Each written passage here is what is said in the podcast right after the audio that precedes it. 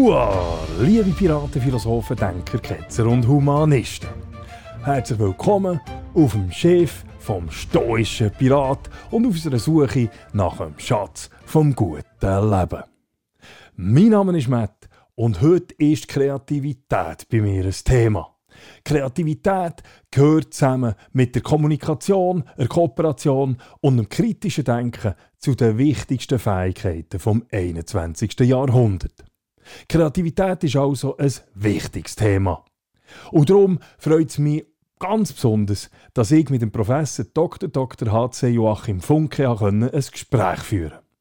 Der Psychologieprofessor Funke von der Universität Heidelberg ist nämlich einer der namhaftesten Wissenschaftler in ganz Europa im Bereich der Kreativität. Also, liebe Zuhörerinnen und Zuhörer, viel Spaß mit dem Gespräch über Kreativität mit dem Professor Dr. Dr. H.C. Joachim Funke. Das ist, ja, das ist ja eine Überraschung, dass Sie mich hier zu einem Podcast einladen. Und ich habe ein paar Ihrer Beiträge gehört, die sind natürlich voll im Schweizer Dialekt. Genau. ja, es ist. Es da ist, kann ich nicht mithalten. Ja, obwohl Sie sind ja, Sie haben ja in Basel, waren Sie auch tätig ja, und in Fribourg, ist, nicht? In, in Basel und in Fribourg hatte ja. ich Lehraufträge, da war ich als Gastprofessor. Genau. Ja. Also es freut mich auch, dass Sie, dass Sie sich die Zeit genommen haben ähm, oder Zeit Unbedingt. nehmen, etwas Unbedingt. mit mir über Kreativität zu sprechen. Ähm, ich denke, ein Thema, das sehr, sehr aktuell ist auch. Ähm, Sie sind ja auch, Sie sind Professor an der Universität Heidelberg, das habe ich, ist so richtig? Ist ja, ja, genau. Und Sie leiten dort den Bereich, äh, wie ich gelesen habe, die allgemeine und theoretische Psychologie. Ja, ist das, das ist korrekt. Ja. Das ist völlig richtig. Okay. Und Sie die meisten wissen nicht, was allgemeine Psychologie und theoretische Psychologie ist. Die allgemeine Psychologie beschäftigt sich mit dem, was alle Menschen gemeinsam haben. Dass wir alle zusammen lachen können, dass wir Sprache benutzen, dass wir alle Gefühle haben. Das ist allgemeine Psychologie. Das, was jeder Mensch auf dieser Welt äh, an Grundfähigkeiten besitzt, damit äh, beschäftigen wir uns. Und ich bin insbesondere Spezialist für die höheren höheren kognitiven Funktionen, also nicht für elementare Funktionen wie Wahrnehmen und Fühlen, ja. sondern für das Denken, Problemlösen, Kreativität, da wo sozusagen die menschliche, der menschliche Geist äh, sich in der Höchstform zeigt. Das ist mein Thema. Das ist extrem spannend. Und also Sie befassen sich, Sie haben es gesagt, Sie befassen sich mit dem Problemlösen, dem Entscheiden, äh, der Kreativität. Man darf auch sagen, Sie sind schon einer der Experten in Europa zu diesen Themen. Das darf man ja, schon sagen. Es gibt viele Experten, ich bin vielleicht einer davon. Ja. Ich würde mein, mein Licht jetzt nicht äh, zu groß leuchten lassen. Das Wo, müssen andere entscheiden. Klar, logisch. Aber woher, woher kommt das Interesse? Wo, woher hat der Joachim Funke dieses Interesse entwickelt für eben Kreativität, für das Entscheiden, für die, das Problemlösen? Ah, tausend Zufälle. Äh, ich glaube, der allererste Zufall war, dass ich nach meinem Abitur, nach der Matura nach Basel gegangen bin und ich wollte eigentlich Bibliothekar werden. Und ich war von der Universitätsbibliothek in Basel ungeheuer fasziniert. Äh, ein solcher Schatz an Büchern. Ich habe Philosophie dort studiert und ja. ein bisschen Psychologie gemacht. Und in der Psychologie gab es damals noch Freudsche ja. äh, Traumdeutung. Und ich als junger äh, Schüler, ich war gerade aus der Schule fertig, hatte den Kopf voll mit Flausen, äh, Psychoanalyse. Und ich dachte, wie toll ist das, wenn man Träume interpretieren kann. Und das war mein Einstieg in die Psychologie bis ich irgendwann genug von den Traumdeutungen ja. hatte, weil ich dachte, oh Mann, die machen aus jedem Shit-Traum irgendeine Deutung und nehmen ordentlich Geld dafür. Für einen. wie, wie, wie würden Sie, wenn, wenn wir jetzt von der Kreativität sprechen, wie würden Sie Kreativität definieren? Weil es gibt ganz, ganz viele verschiedene Arten, der, also Definitionen, die man ja, findet. Was, was ist Ihre genau. Definition? Für, für mich ist das eigentlich ganz einfach. Ich würde sagen, Kreativität heißt das Hervorbringen von etwas Neuem, das nützlich ist. Neu und nützlich sind die zwei Kriterien und die Nützlichkeit kann entweder nützlich für mich persönlich sein, dann nennen wir das Little C, das kleine C, ja. die kleine Kreativität, oder es kann nützlich für die ganze Gesellschaft sein. Dann ist es Big C, dann ist es die Solarzelle, die die Welt bewegt und verändert. Ja, also wir haben Kreativität als Hervorbringen von etwas Neuem, was zugleich nützlich ist. Und da kann man schon fragen, wie sieht es mit der Nützlichkeit von Kunstwerken Kunst, genau. zum Beispiel aus? Ja, ist das nützlich? Naja, ich würde sagen, ein Kunstwerk äh, ist normalerweise nützlich, weil es ja irgendeinen Menschen unterhält und der macht sich Gedanken darüber, der macht sich einen Kopf darüber. Von daher ist das was Nützliches. Ja, ich meine, ich, ich stehe manchmal auch vor Bildern, wo einfach nur ein Quadratmeter schwarze Farbe drauf gemalt ist. Und da frage ich mich auch, was will mir der Künstler damit eigentlich sagen? sagen ja. Aber wenn man dann ein bisschen anfängt nachzudenken, merkt man, er stellt diese Abbildungen grundsätzlich in Frage und sagt, muss Kunst wirklich immer nur abbilden? Und schon fängt man an, auch über eine schwarze Quadratmeterwand plötzlich anders nachzudenken. Ja. Und vielleicht ist das nützlich, vielleicht bringt mich das auf neue Ideen. Ja, also neue Ideen auch, Sie haben es gesagt. Eben vielfach hat man das Gefühl, oder viele Leute sehen Kreativität vor allem im künstlerischen Bereich. Sie haben es angesprochen, eigentlich ja. neue Ideen. Das heißt, Kreativität gibt es eigentlich überall, also auch im, im Alltag. Jeder Mensch braucht Kreativität irgendwo. Natürlich. Sie müssen ja irgendwoher auf neue Ideen kommen. Wie genau. sind Sie auf die Idee gekommen, mich einzuladen? Genau. Das war ein kreativer Schachzug. ja, irgendwann ist Ihnen bei einer Tasse Kaffee eingefallen, genau. vielleicht mache ich mal das Thema Kreativität zum Gegenstand. Ja. Äh, und schon ist das äh, für Sie völlig klar, da, da wird was äh, Großartiges äh, vielleicht entstehen. Man weiß ja nicht, was dabei rauskommt. Genau. Kreativität ist ja auch ein Wagnis, etwas Neues zu machen. Vielleicht geht, geht es schief, vielleicht passt es gar nicht. Viele Kreative haben ja äh, hunderte Versuche gemacht und äh, weggeschmissen, weil sie gesagt haben, das war nichts der Vinzenz van Gogh hat wie oft dasselbe genau. Kornfeld gemalt, ja. ja. wo man denkt, einmal reicht eigentlich. Er hat das hundertmal gemalt, weil er mit den 99 Vorgängern nicht zufrieden war und gesagt hat, das ist noch nicht mein Standard. Ja. Also in dem Sinn hat Kreativität ja auch etwas mit Mut zu tun. Mut eben Natürlich. auch Fehler zu machen. Und ich Natürlich. denke, das, ist das nicht heute in der Gesellschaft, hat man diesen Mut, hat man diesen Mut noch? Ich habe manchmal das Gefühl, man hat eine Fehlerkultur, die geht darauf hinaus, dass man ja keinen Fehler machen darf. Alle wollen sich ja. absichern ist ein guter Punkt. Ich glaube, ich bin dafür, immer den Fehler des Monats äh, auszuweisen und nicht zu sagen, wir sind völlig fehlerfrei. Ja. Menschen machen Fehler, natürlich. Und ich glaube, es ist besser, zu den Fehlern zu stehen und zu sagen, was kann ich daraus lernen, als zu behaupten, ich mache nie Fehler, ich bin perfekt. Ja, das glaube ich nicht. Bei jedem wird man irgendwelche Fehler finden. Absolut. Also das denke ich auch. Und das ist genau das, also, also aus Fehlern lernen. Und nur so können wir eigentlich weiterkommen. Ja, und ich denke, genau. wenn wir jetzt in das 21. Jahrhundert schauen, man spricht ja eben von diesem 4K-Modell, wo man sagt, ja. die, die, Kompetenzen des 21. Jahrhunderts sind kritisches Denken, äh, Ko Kooperation äh, ja. und Kommunikation und eben Kreativität. Kreativität. Wie, wie sehen Sie das mit diesem? Ja ich bin äh, völliger Fan davon, weil ich glaube, wir haben ja äh, im Moment einen Zustand unserer äh, Welt erreicht, in der wir viele kluge Ideen einfach brauchen, um aus dem Schlamassel, den wir in den letzten 100 Jahren der Industrialisierung angerichtet ja. haben, wieder ein bisschen herauszukommen. Ich glaube, wir kommen da nicht wirklich leicht heraus, aber wir brauchen kluge Köpfe, wir brauchen Ideen, ja. wir brauchen mutige Personen, die äh, Ideen für die Zukunft entwickeln. Deswegen ist für mich die 4K-Frage unendlich wichtig und wir ja. brauchen gute Bildungssysteme, die ja. Schülerinnen und Schüler fit machen in diesen Kompetenzen, die ihnen Mut machen. Ja. Aber ist das nicht ja? gerade unser heutiges Bildungssystem, ist das nicht gerade fast kontraproduktiv? Ja, man sagt ja, Schule ist der größte Kreativitätskiller, genau.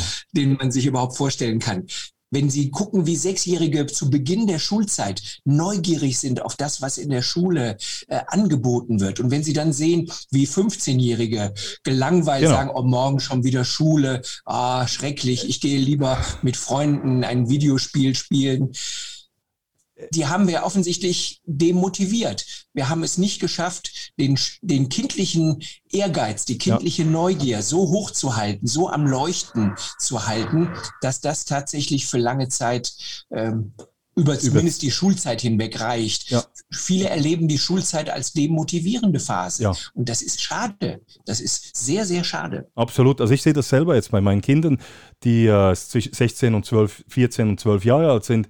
Und ja, äh, es, es, ist, es ist erschreckend eigentlich zu sehen, wie, wie, wie wenig enthusiastisch sie sind. Und, und, und ich denke, der Mensch hat ja eigentlich ein kreatives Potenzial und müsste die, eben, und die Schulen müssten doch einfach dieses Potenzial, die günstigen Voraussetzungen schaffen, damit dieses Potenzial sich entwickeln kann. Aber was denken Sie, wie könnte man die Schulen reformieren, damit eben dieses Potenzial besser genutzt wird? Oder? Naja, wir wissen, ein Kreativitätskiller ist der ständige Leistungsdruck. Ja. ja, und dass wir immer nur evaluieren und bewerten und sagen, das war jetzt ganz schlecht und äh, das andere war ein bisschen besser.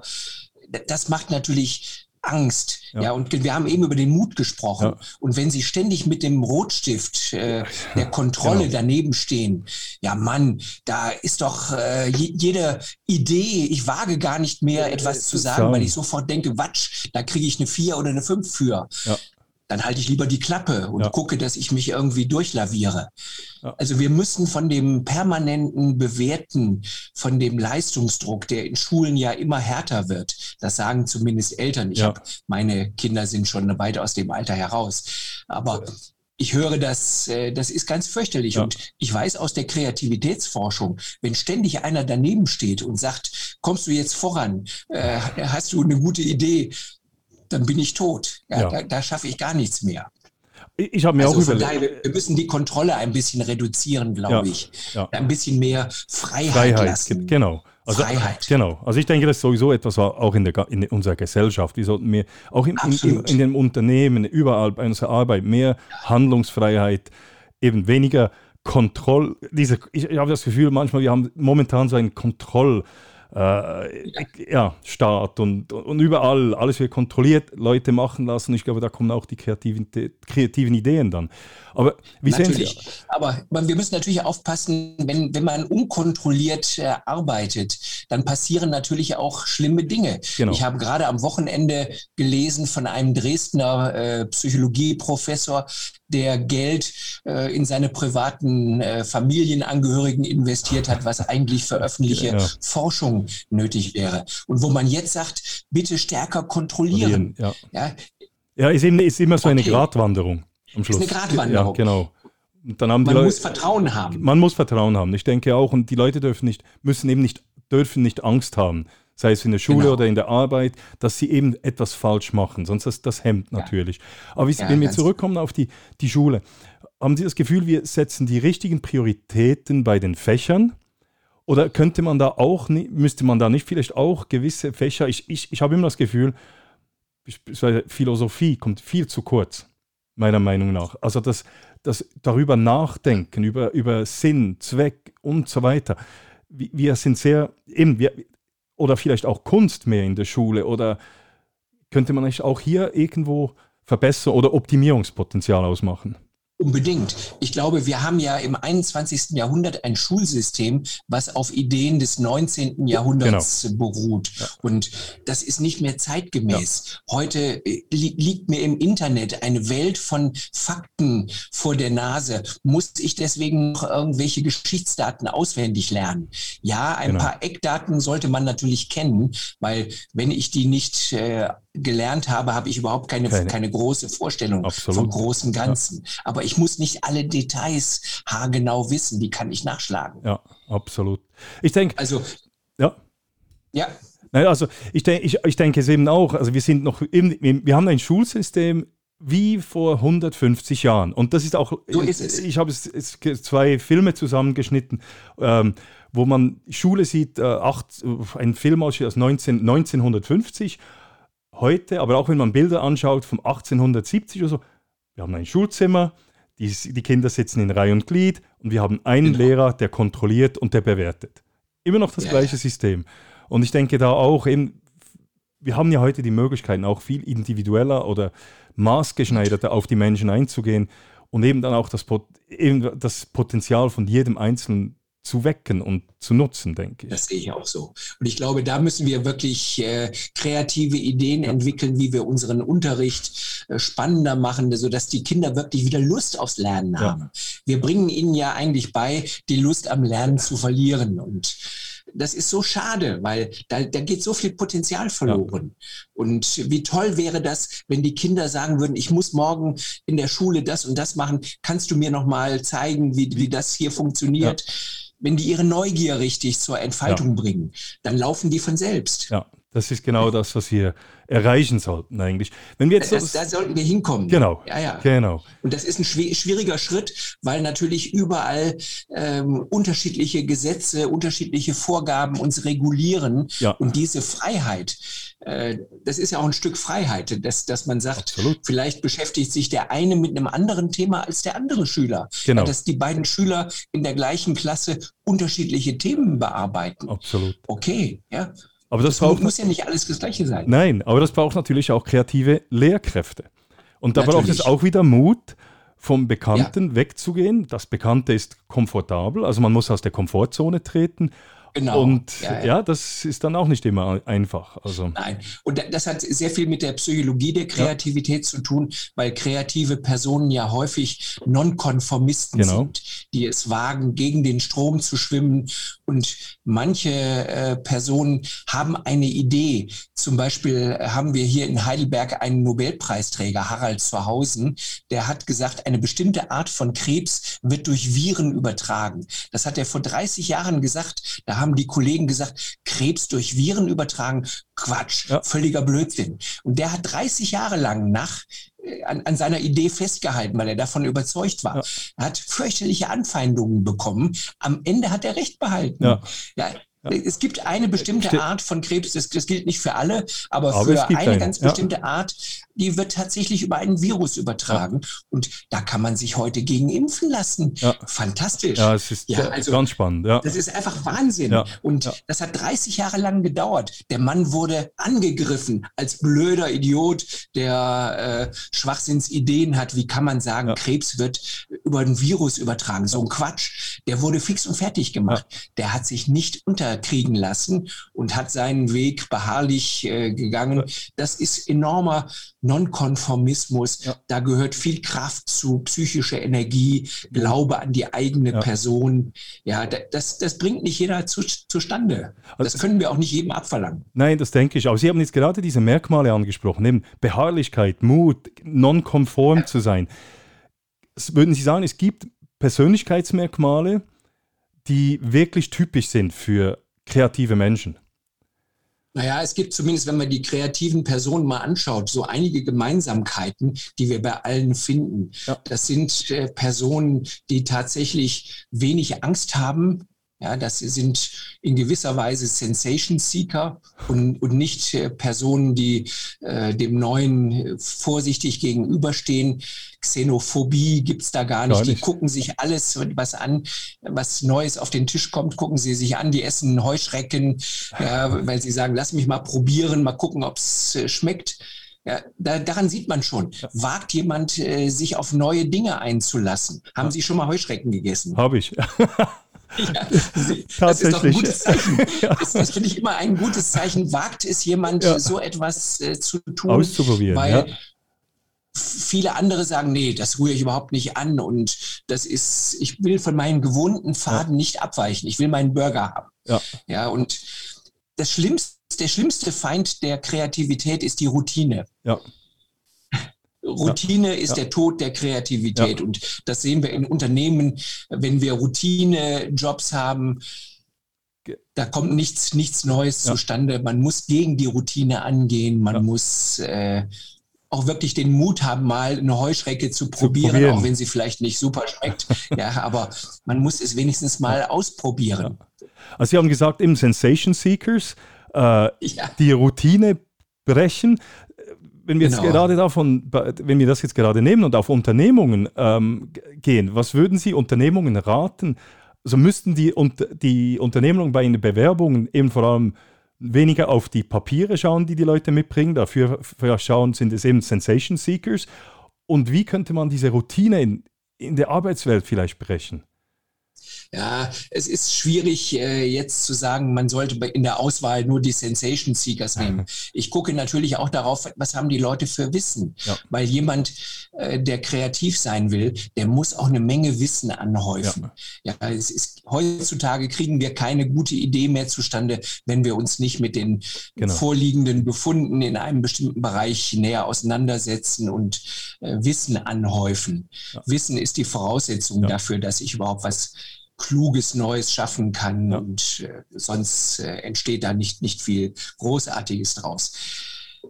Wie ich bei der Auswahl vorgehen würde, ich würde natürlich gucken, sind das Leute, die auch Wagnisse eingehen ja. oder sind das ängstliche Personen? Die ängstlichen Personen trauen sich häufig nicht, mal eine mutige Idee in den Raum zu stellen. Ich arbeite ja im akademischen Bereich. Im akademischen Bereich äh, ist es eigentlich äh, völlig ungefährlich, mal eine wilde Idee zu Klar, äußern. Ja. Man wird deswegen nicht sofort überfahren. Ja, das ist äh, im anderen Bereich vielleicht gefährlicher. Ja. Und Trotzdem gibt es ganz viele Akademiker, die sich nicht trauen, äh, mal gegen den Stachel zu löcken und äh, ein bisschen Widerspruch zu zeigen, sondern die sind fürchterlich angepasst. Ja, ja. Ganz, schrecklich. Also das Wichtige ist, dass Sie gesagt haben, ist, man braucht Wissen. Und ich denke, genau, und heute ja. ist es etwas, man sagt immer etwas salopp, vielleicht, ja, Kreativität, man muss thinking out of the box. Aber ich habe das Gefühl, man muss zuerst auch mal die Box kennen, bevor man überhaupt außerhalb der Box denken kann.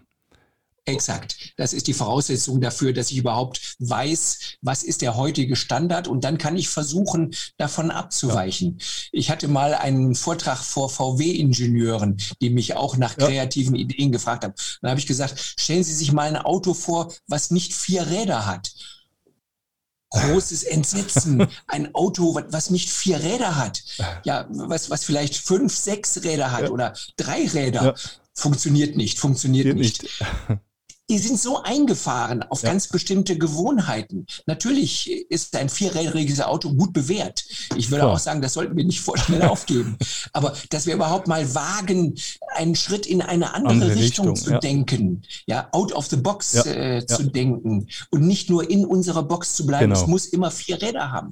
Nein, vielleicht gibt es wirklich Ausnahmen, wo man sagt, in bestimmten Bedingungen kann man sich auch andere äh, Antriebsformen vorstellen. Ja. Ja. Sie haben gesagt, das ist eben, also Sie, Sie vielleicht haben, noch ja? ein, ein, letztes Wort. Ja, ja, äh, was kann ein Unternehmen machen, um Kreativität zu fördern? Ich bin gefragt worden, kann man zum Beispiel sagen, freitags nachmittags bekommen die Mitarbeiter frei, um kreativ zu sein? Nein, so geht Kreativität nicht. Ich kann nicht Kreativität verordnen, ja. dass ich sage, freitags nachmittags von zwei bis fünf ist eine kreative Stunde. So läuft das, das nicht. nicht ne. Kreativität ist eine, ist eine Haltung, ja. ist eine ganz bestimmte Haltung mit der Welt und mit den Aufgaben, die uns dort begegnen, umzugehen. Und die, in dieser Haltung kommt eben zum einen das Bedürfnis nach Freiheit zum Ausdruck ja und auf der Gegenseite das Vertrauen, dass ja. mir die Freiheit gegeben wird und ich die Freiheit nicht missbrauche, um mich in den drei Stunden äh, an den Strand zu legen, an den Neckarstrand zu legen und mich einfach zu sonnen. Wobei das vielleicht ganz vielleicht, kreativ wäre. Vielleicht, ja.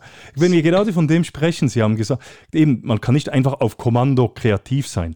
Früher, genau. früher hatte man ja das Gefühl, also die Kreativitätsforschung ist ja noch nicht so alt. Und früher hatte man eigentlich das Gefühl, wenn jemand kreativ eine ist oder eine Idee hat, das wäre göttliche Eingebung. Ähm, genau. Jetzt, heute ist man nicht mehr ganz dieser Meinung. Wie funktioniert, genau, wie, wie funktioniert nach Ihnen kreatives Denken? Eben am Strand, Sie haben auch gesagt, es ist auch, man kann auch nicht sagen, jetzt gehen Sie zwei Stunden an den Strand, dann sind Sie kreativ. Aber wie funktioniert das kreative Denken?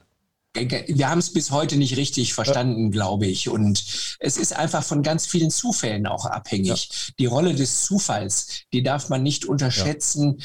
Wir sehen es in der Wissenschaft. Viele Entdeckungen sind einfach durch Zufall entstanden und nicht absichtsvoll, sondern das war ein Fehler im Labor. Und plötzlich sieht jemand, oh, da wächst aber eine Zellkultur, wo sie eigentlich nicht wachsen dürfte und fragt nach, warum passiert da jetzt was Ungewöhnliches? Ja. in meiner Petrischale.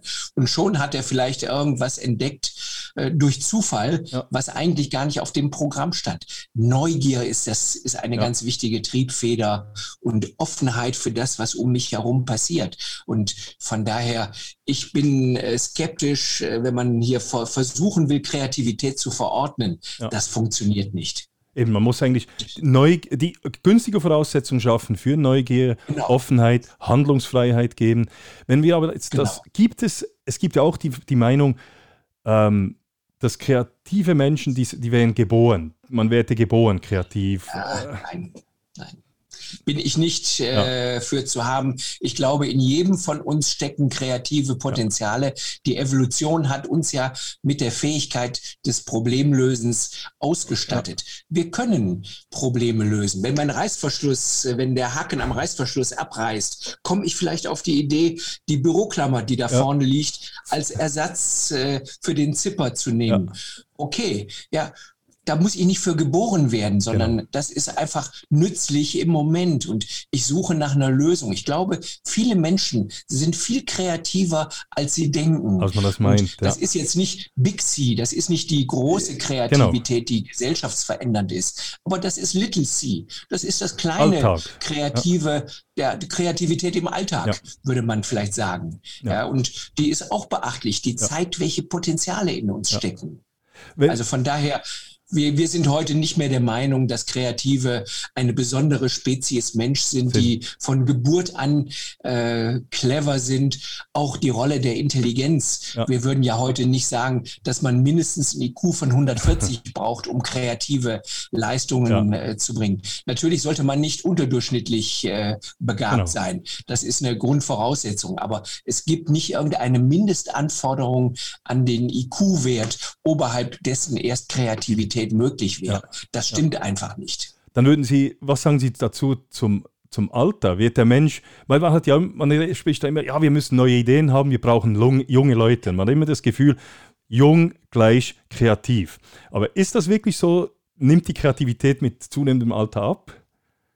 Naja, sie ändert sich. Die Kreativität äh, im jungen Alter bringt vielleicht einen Physiker dazu, irgendein kompliziertes Gleichungssystem auf neue äh, Füße zu stellen. Das kann man vielleicht mit 20 mit 30 äh, relativ gut bewältigen, weil man ganz viele Dinge im Kopf behalten muss. Das schaffe ich als äh, über 60-Jähriger nicht mehr. Aber als über 60-Jähriger habe ich andere Stärken ja. und kann in anderer Weise kreativ sein.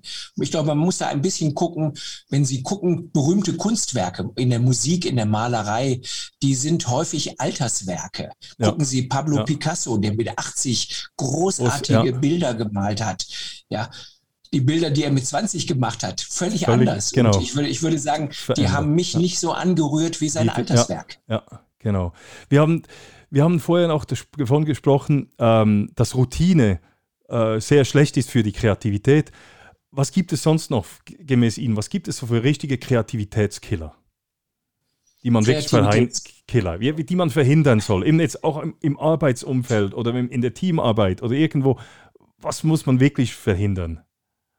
Was man verhindern muss, ist eben äh, zum einen der permanente Evaluationsdruck, der äh, auf uns lastet. Wenn ich alle halbe Jahre zeigen muss, was ich für tolle Ideen geliefert habe, macht das Stress. Und das ist keine gute, entspannte Situation, wo ich einfach mal vor mich hin träume und vielleicht äh, irgendwas Blödes entwickle, was sich hinterher als sehr wirkungsvoll ja. vielleicht herausstellt ich brauche die, die Freiheit. Und von daher ja. ist jede Einschränkung von Freiheit, jede Form von Kontrolle eigentlich schon ein Stück kreativitätskillend und beengt mich und schränkt mich ein, macht mir Vorschriften. Ja. Ich kann nicht mehr meinen Geist frei wehen lassen.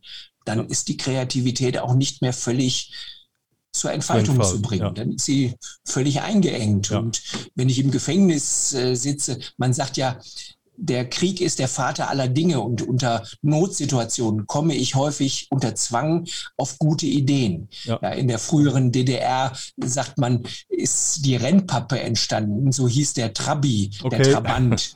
Der, die hatten keinen Stahl, weil, Ja. weil das war einfach eine Mangelware. Und dann kam einer auf die Idee, na, vielleicht kann man hochwertige Pappendeckel nehmen. Und die haben eine Karosserie aus fester Pappe genommen, die sogar regenfest war und äh, wunderbar. Ja, Ja, ich meine, das ist nicht das Material, äh, von dem man träumen würde, aber Ja. es war eine gute Ersatzlösung.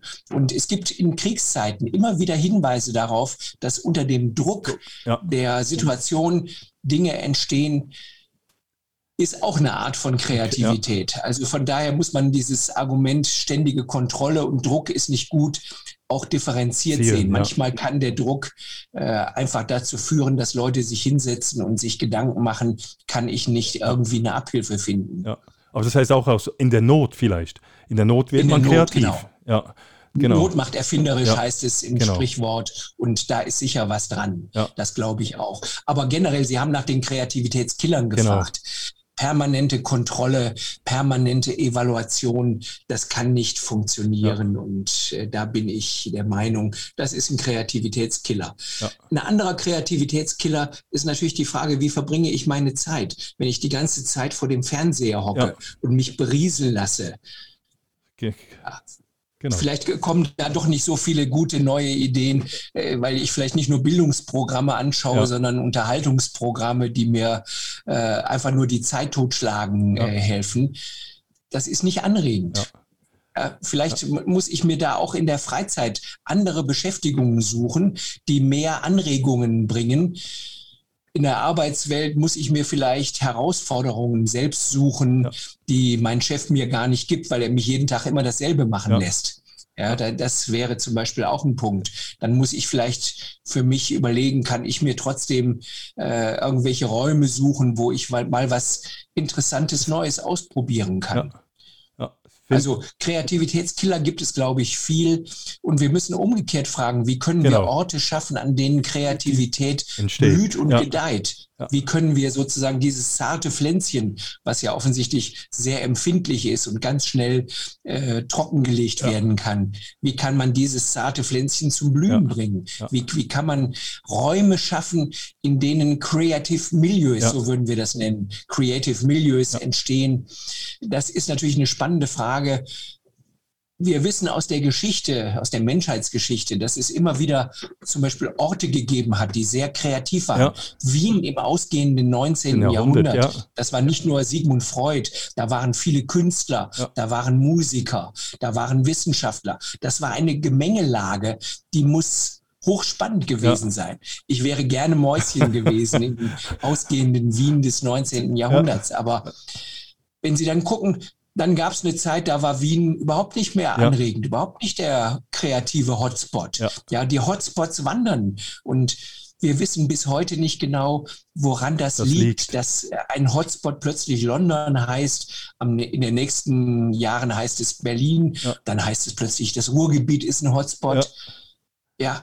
Wie kann das sein? Ausgerechnet dieser schmutzige Kohlenpott bei uns in der äh, Bundesrepublik, äh, ein Gebiet, wo man gesagt hat, das ist sowieso down, entwickelt sich plötzlich zu einem künstlerischen Hotspot. Hotspot, ja. Warum? Ja. Ja, hochinteressant. spannend, ja, ich finde, da, das, das sind spannende Entwicklungen Ja. und da, da muss man hingucken Ja. und überlegen, wie kann man Creative Cities gestalten. Ja, der Flo Florida, Richard Florida, hat ein Buch geschrieben, Creative Cities, wo er beschrieben hat, wir können Städte entweder langweilig machen oder wir können Städte zu Orten machen, wo man interessante Menschen trifft. Und dann schon hat man im Austausch mit anderen. Genau.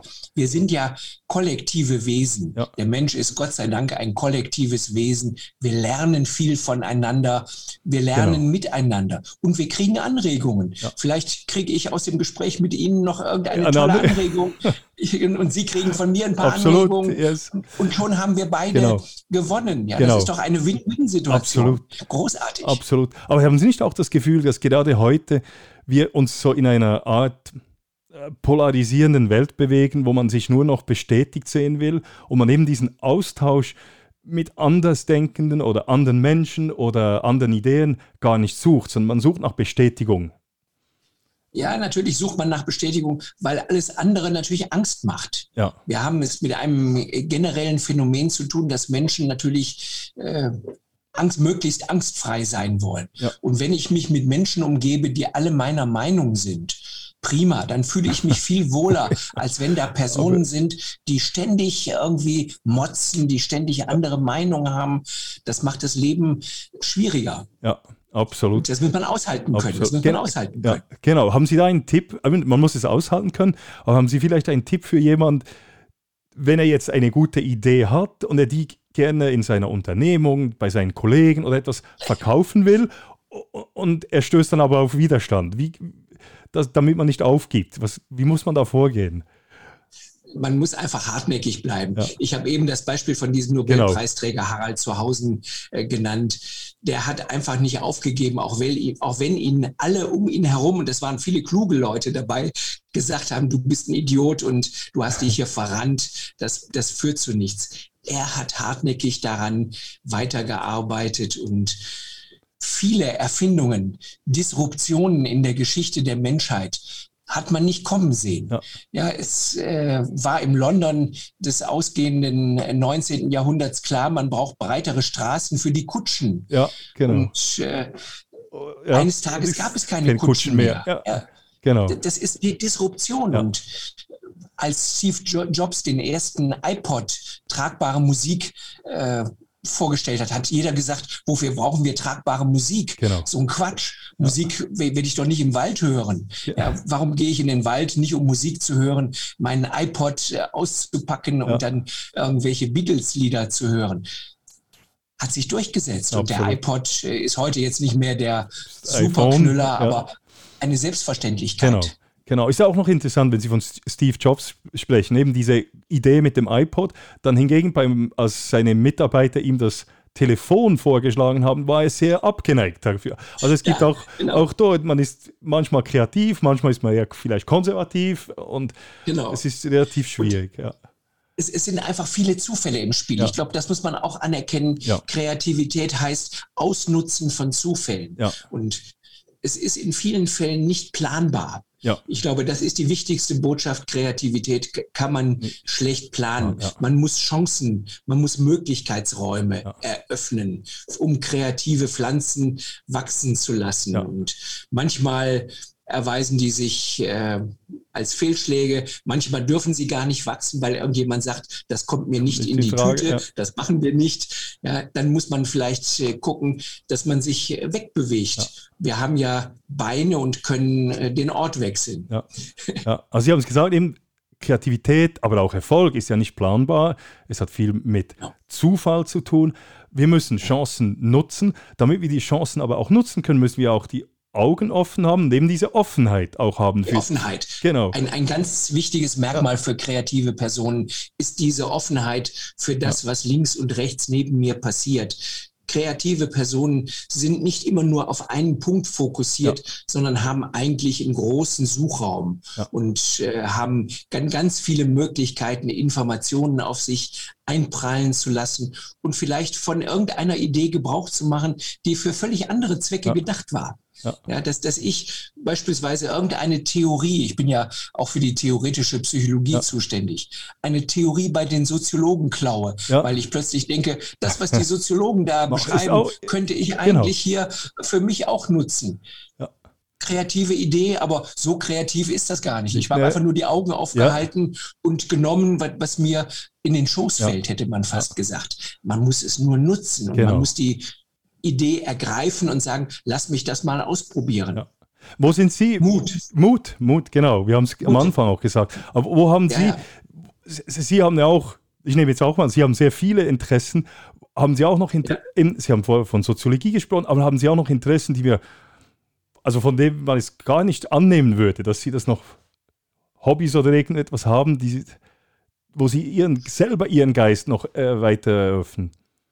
Ich, ich, lese viel, auch ja. äh, viel Literatur von anderen Fächern ja. und ich bin generell offen für alles. Ja. Ich will Ihnen ein Beispiel nennen. Wir haben hier bei uns in Heidelberg ja eine tolle Fächervielfalt. An der Heidelberger. Universität sind ganz viele Fächer. Da sitzt zum Beispiel ein weltbekannter Assyriologe. Stefan Maul. Assyriologie, was hat die mit der Psychologie zu tun? Auf den ersten Blick würde man sagen, gar nichts. Dann hat er einen tollen Vortrag gehalten über Orakel, über ja. Leberschau. 3000 vor Christus haben da irgendwelche Assyrier äh, Tiere zerlegt, um ihrem Chef zu sagen, können wir morgen den Angriff machen ja. oder sollen wir noch einen Tag warten? Ja. Und der hat sich mit diesem Thema der Orakel, der äh, Tierschau, der Tierbeschau, Organbeschau äh, beschäftigt. Es kommt heraus, ganz enge Bezüge. Das sind Entscheidungshilfesysteme, wie wir sie in der kognitiven Psychologie heute äh, kennen als Decision Support System. Das ist ein Decision Support System. Ja. 3000 Jahre alt und wir würden sagen, nicht sehr zuverlässig. Ja. Aber sind unsere modernen Decision Support Systems, wenn wir irgendwie Expertisen von zehnfachen Leuten einholen, genau. sind die viel verlässlicher. Wir, wir täuschen uns vielleicht, vielleicht darin, auch, ja. wie fortschrittlich wir heute sind. Natürlich machen wir heute nicht mehr unsere Entscheidung abhängig von der Färbung einer Leber, äh, von genau. einem beliebigen Schaf, was ich vor meinem Zimmer lau laufen sehe und schlachte. Nein, bitte nicht. Aber die Expertisen, ja, und die Leberschauen ja. haben gewisse Gewiss, Ähnlichkeiten, genau. Strukturmerkmale. Ja.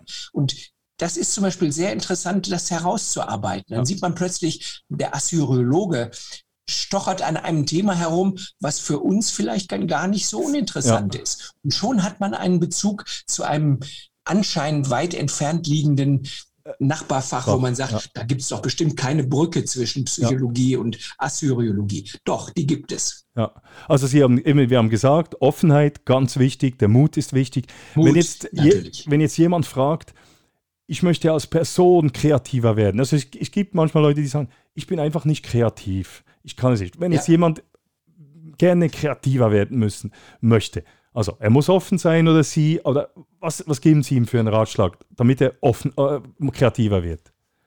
Routinen aufbrechen. Ja. Das fängt schon an, der morgendliche Weg zur Arbeit. Nehme ich immer den gleichen Weg? Oder sage ich mal, heute Morgen fahre ich mal einen kleinen Umweg und ja. gucke mal in die Nachbarstraße rein. Und schon entdecke ich vielleicht in der Nachbarstraße, oh, da ist ja ein interessantes Geschäft. Und das ist meine Empfehlung, nicht immer das Gleiche machen, sondern ja. einfach mal das Risiko eingehen, vielleicht auch einen kleinen Umweg fahren.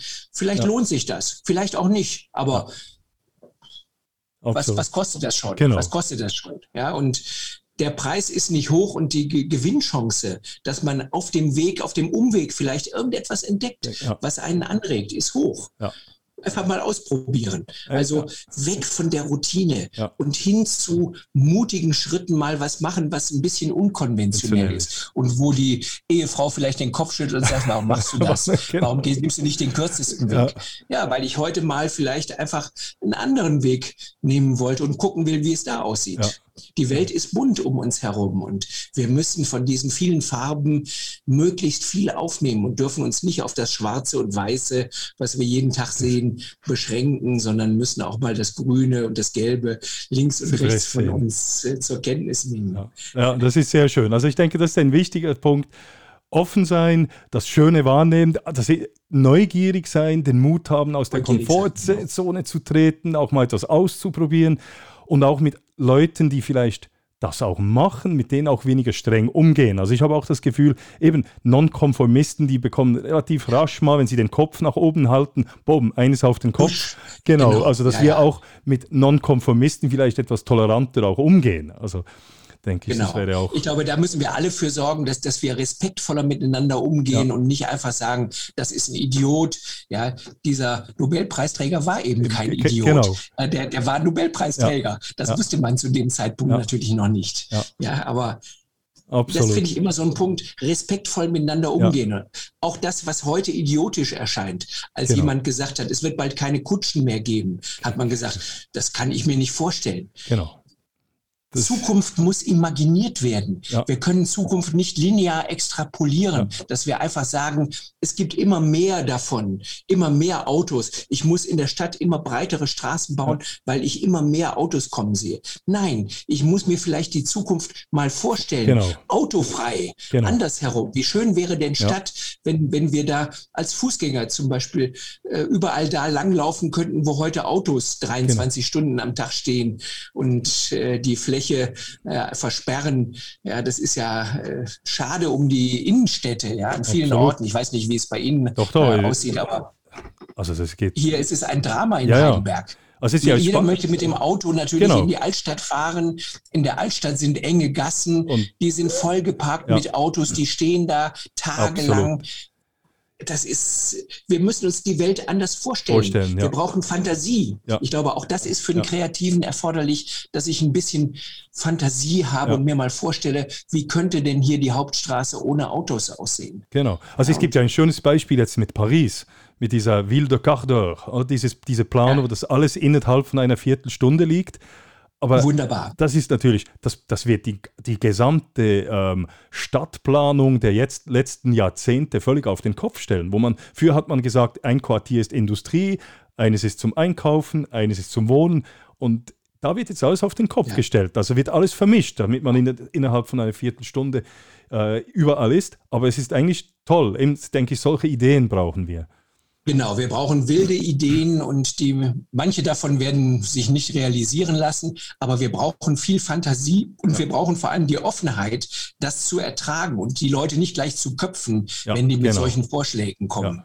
Ja, genau. ja und es ist, ich finde, ein tolles Thema. Und wir brauchen gerade deswegen auch natürlich in der Schule mehr Anregungen für Kreativität, ja. weil wir, the next generation, die muss unseren Planeten retten. Genau. Wir haben es nicht geschafft, also ich zumindest, Ihre Generation, Sie sind ein bisschen jünger, hat, hat, noch eine Chance. Ja, aber ich sehe vor allem die, die ganz junge Generation, ja. die, die wird sich anstrengen müssen. Der hinterlassen wir einen ziemlichen Scherbenhaufen ja. und dafür braucht es gute Ideen, um diesen Scherbenhaufen aufzukehren. Genau. Was haben Sie für ein Projekt noch, ein kreatives Projekt? Ich habe ein kreatives Projekt, in dem es darum geht, wie gehen ältere Menschen mit Unterstützungstechnik um. Ja. Wir sind ja äh, immer stärker auf Technik angewiesen, ja. Hilfesysteme, Unterstützungssysteme. Und ich bin in einem größeren Projektverbund, wo wir uns mit Technik für ältere Menschen beschäftigen. Oh. Wie kann man die älteren Menschen so zugänglich machen, dass sie deren Bedürfnisse trifft, dass ältere Menschen die wirklich nutzen können? Das beschäftigt mich. Das ist altersgemäß. Ja. Ja, ich danke Ihnen sehr, sehr herzlich, dass Sie sich die Zeit genommen haben. Ehrt mich natürlich und absolut toll. Und ich, ja, ist wirklich ein super Thema auch, finde ich. Danke, dass Sie mich eingeladen haben, ja, weil ich schön. habe, das merken Sie ja, ein bisschen Herzblut bei diesem Thema, ja. weil, weil ich glaube, äh, wir müssen in der Richtung einfach mehr tun und ja. müssen unsere Gesellschaft ein bisschen mehr ausrichten auf solche Absolut. kreativen Prozesse. Das heißt, wir müssen unsere Gesellschaft ein bisschen angstfreier machen, Absolut. mutiger, offener machen. Diese Ängste, die uns alle ja auch politisch ja, wir werden ja auch politisch geängstigt ja. und gehen deswegen auf sehr konservative äh, Vorstellungen. Genau. Das macht mir ein bisschen Sorge. Und also mir auch. Das ist für, ja. unsere, genau. für und, unseren Planeten nicht gut. Nee, und ich denke eben das gerade auch in der Politik, wir haben irgendwo find, findet der Dialog nicht statt, habe ich das Gefühl, es findet auch dieses gemeinsame Denken, eben neue Ideen, man hört einander gar nicht zu. Es ist ein, äh, es ist einfach ein ideologischer Streit und das macht mir schon etwas Sorgen, also so wie das jetzt abgeht. Genau, und das ist sowohl an den Schulen ein Thema, ja. aber auch an den Universitäten, wo wir ja zum Teil Curricula haben, ja. die einfach äh, aus dem letzten Jahrhundert stammen ja. und die gar nicht mehr zeitgemäße Themen adressieren. Wenn Sie bei uns hier in die Volkswirtschaft und Betriebswirtschaft hineingucken, die sind ja immer noch an diesen alten Wachstumsmodellen äh, orientiert. Wirtschaft muss jedes Jahr um mindestens Wachsen. zwei, drei Prozent linear steigen. Ja. und dafür muss ich immer mehr pro Profit, immer mehr ja. Gewinn machen, höhere Effizienz haben. Das ist ein Teufelsrad. Ja. Das, das kann nicht funktionieren. Ja. Und wir haben Alternativansätze, Gemeinwohlökonomie genau. und wie sie alle heißen, zirkulare Ökonomie, die man eigentlich unterrichten könnte. Ja. Machen wir natürlich Machen nicht. wir nicht, Es, es wird einfach Business as usual, Usual, gemacht. Und genau. das ist ganz, ganz schrecklich. Darüber kann ich mich ehrlich gesagt ärgern, weil ich denke, hier Hochschulen, auch natürlich normale Schulen, sind die Orte, an denen Entwicklungsprozesse Entstehen angestoßen werden Ja, müssen. genau. Da, da müssen wir die Samen säen, die später aufgehen und äh, die irgendwann Früchte tragen. Ja. Aber wenn wir das hier schon nicht schaffen, wenn wir das schon an der Universität nicht schaffen, wie soll das dann an Draußen Schulen gehen? ja. Ich frage mich manchmal, da es ist äh, wirklich, wir brauchen mehr Mut, wir brauchen äh, auch in der Lehrerausbildung, wir Ja. brauchen Lehrer, die mutig sind und die was ausprobieren, Ausprobieren, auch wenn sie dann Ärger mit den Direkts bekommen, müssen sie aushalten. Und ich denke eben, wir müssen wirklich viel, auch viel adaptiver sein und eben auch je größer die Organisationen sind, desto starrer sind sie natürlich. Und ich denke, früher, eben so im 19. Jahrhundert oder Mitte 20. Jahrhundert, war natürlich groß und stark, war, war positiv. Aber ich bin nicht sicher, aber heute, man, schon groß, das ist gut, aber man muss agil sein. Man Also- muss agil sein. Ja. Und ich glaube, die Veränderungen in unserer Gesellschaft sind im Moment so schnell, dass die In- Institutionen da gar nicht nachkommen. Mit, genau. die, die, die haben eine sehr große Trägheit und die Veränderung in den gesellschaftlichen Prozessen ist ungeheuer Ja. hoch. Ja. Genau das, was Sie eben geschildert haben. Für uns ist das heute ganz selbstverständlich, dass das iPhone hier liegt, es Genau. neben mir, äh, dass das natürlich auf dem Tisch liegt Genau. und ich jederzeit erreichbar bin. Ja. Das war für mich vor 20 Jahren eben auch nicht selbstverständlich. Eben. Und das ändert und deshalb eben, wir müssen einfach wirklich anpassungsfähig sein. Das, dazu braucht es meiner Genau. Meinung nach eben auch Kreativität. Und eben, was ich erlebe, und es hat mir sehr schön gefallen, wie Sie eben von der Freiheit und so gesprochen haben, das ist etwas, was ich Ja. wirklich störend empfinde. Diese Überregulation, ich sage aber äh, Strangulation durch Regulation. Man, man nimmt den Leuten die Luft weg, sei es bei der Arbeit, in der Schule Ja. aber auch sogar zum Teil im Staat, wo alles so stark reguliert ist. Und es ist Ich könnte frustrierend. Ihnen viele Beispiele aus der Hochschulewelt erzählen, Ja. was wir hier für Regulative haben. Ja. Die Freiheit äh, der Forschung ja, besteht auf dem Grundgesetz natürlich nach wie vor, ja. aber wir haben so viele Einschränkungen, so viele Vorgaben, so viele Regeln. Ich bin ziemlich sicher, egal was ich mache, ich mache irgendwas etwas falsch. falsch. ja, es, ist genau das. Und dann hat man Angst, etwas falsch zu machen und macht nichts mehr. Das macht, genau, das ist doch ganz, ganz schrecklich. Ja, Und äh, da- das ist ein Kreativitätskiller, Ja. diese vielen Regulative, die Ja. wir haben, Vorschriften, Normen. Ich verstehe das. Aber das ist ja eine Folge des Misstrauens, Genau. dass man mir nicht zutraut, dass ich das vernünftig entscheide. genau. Ja. halt- Me- Meine Verwaltung denkt, wenn ich einen Dienstreiseantrag äh, stelle, will ich nur betrügen. Genau. ja, und äh, ja, will sofort alle, alle Belege. Und wenn ein Beleg ein bisschen merkwürdig aussieht, muss ich dreimal äh, Erklärungen abgeben. Ich Ja, erinnere mich noch, ich hatte, ich hatte einen Ruf an die Universität Basel vor äh, vielen Jahren. Ja. Und als ich da fragte, wie machen wir es mit der Reisekostenabrechnung, hat damals schon der Präsident der Basler Universität gesagt, Herr Funke, reichen Sie einfach Ihre Unterlagen ein und wir erstatten die. War ich ein bisschen verblüfft, weil ja. ich das von deutschen Universitäten ganz anders kannte. Okay. Und dann sagt er, naja, wir prüfen stichprobenartig. In 10 Prozent der Fälle prüfen wir nach. Aber in 90 Prozent lassen wir es einfach durchgehen, weil wir den Leuten vertrauen. ja. Eben, Wo hat- ich dachte, großartig. Eben, es hat großartig. und das ist etwas, was ich das Gefühl habe für die Führung auch. Man muss doch den, seinen Mitarbeitern vertrauen. Und das hat Natürlich. schlussendlich auch etwas mit einem Menschenbild zu tun. Ich glaube, man muss einfach viel mehr Vertrauen auch Genau. äh, zeigen. Und äh, dieses Misstrauen, was mir in all den Vorschriften und Regulativen begegnet, ärgert mich und ist Ja. ein Kreativitätskiller. Ja. Herr Also, Müller, hat mich es war ein gefreut. Vergnügen, mit Ihnen Ja. zu reden. Gleichfalls. Und ich wünsche Ihnen auch eine schöne Stunde. toll. Sehr gut. Hat mir Spaß gemacht. mir Und auch. ich bin gespannt, wie, wie Sie das zusammenschneiden. Ja, ja. Und Okay. Müller, machen Sie weiter mit, mit diesem schönen Projekt und Vielen bis Dank. bald. Alles Gute. Tschüss. So, ich hoffe, es hat euch gefallen. Wenn ja, vergesst nicht, mit Podcast, der Stoisch Pirat und meinem YouTube-Kanal und den Newsletter auf meiner Webseite www.müllermatthias.ch zu abonnieren. Es wäre top, wenn ihr auch die Podcast-Folge auf euren Kanal könntet teilen wäre wirklich cool. Und wenn es euch wirklich mega gefallen hat und ihr etwas mitnehmen können etwas können lernen dann spendet mir doch eins oder mehrere Kaffee auf der Webseite www.buymecoffee.com slash stoicpirate. Eure Kaffees sind nämlich mega motivierend. So, that's it. Das Transkript findet ihr übrigens auf meiner Webseite www.müllermatthias.ch. Also, that's it von meiner Seite. Es würde mich freuen, wenn ihr auch in Zukunft wieder an Bord vom Schiff vom stoischen Piraten kommt. Macht's gut, bis gleich.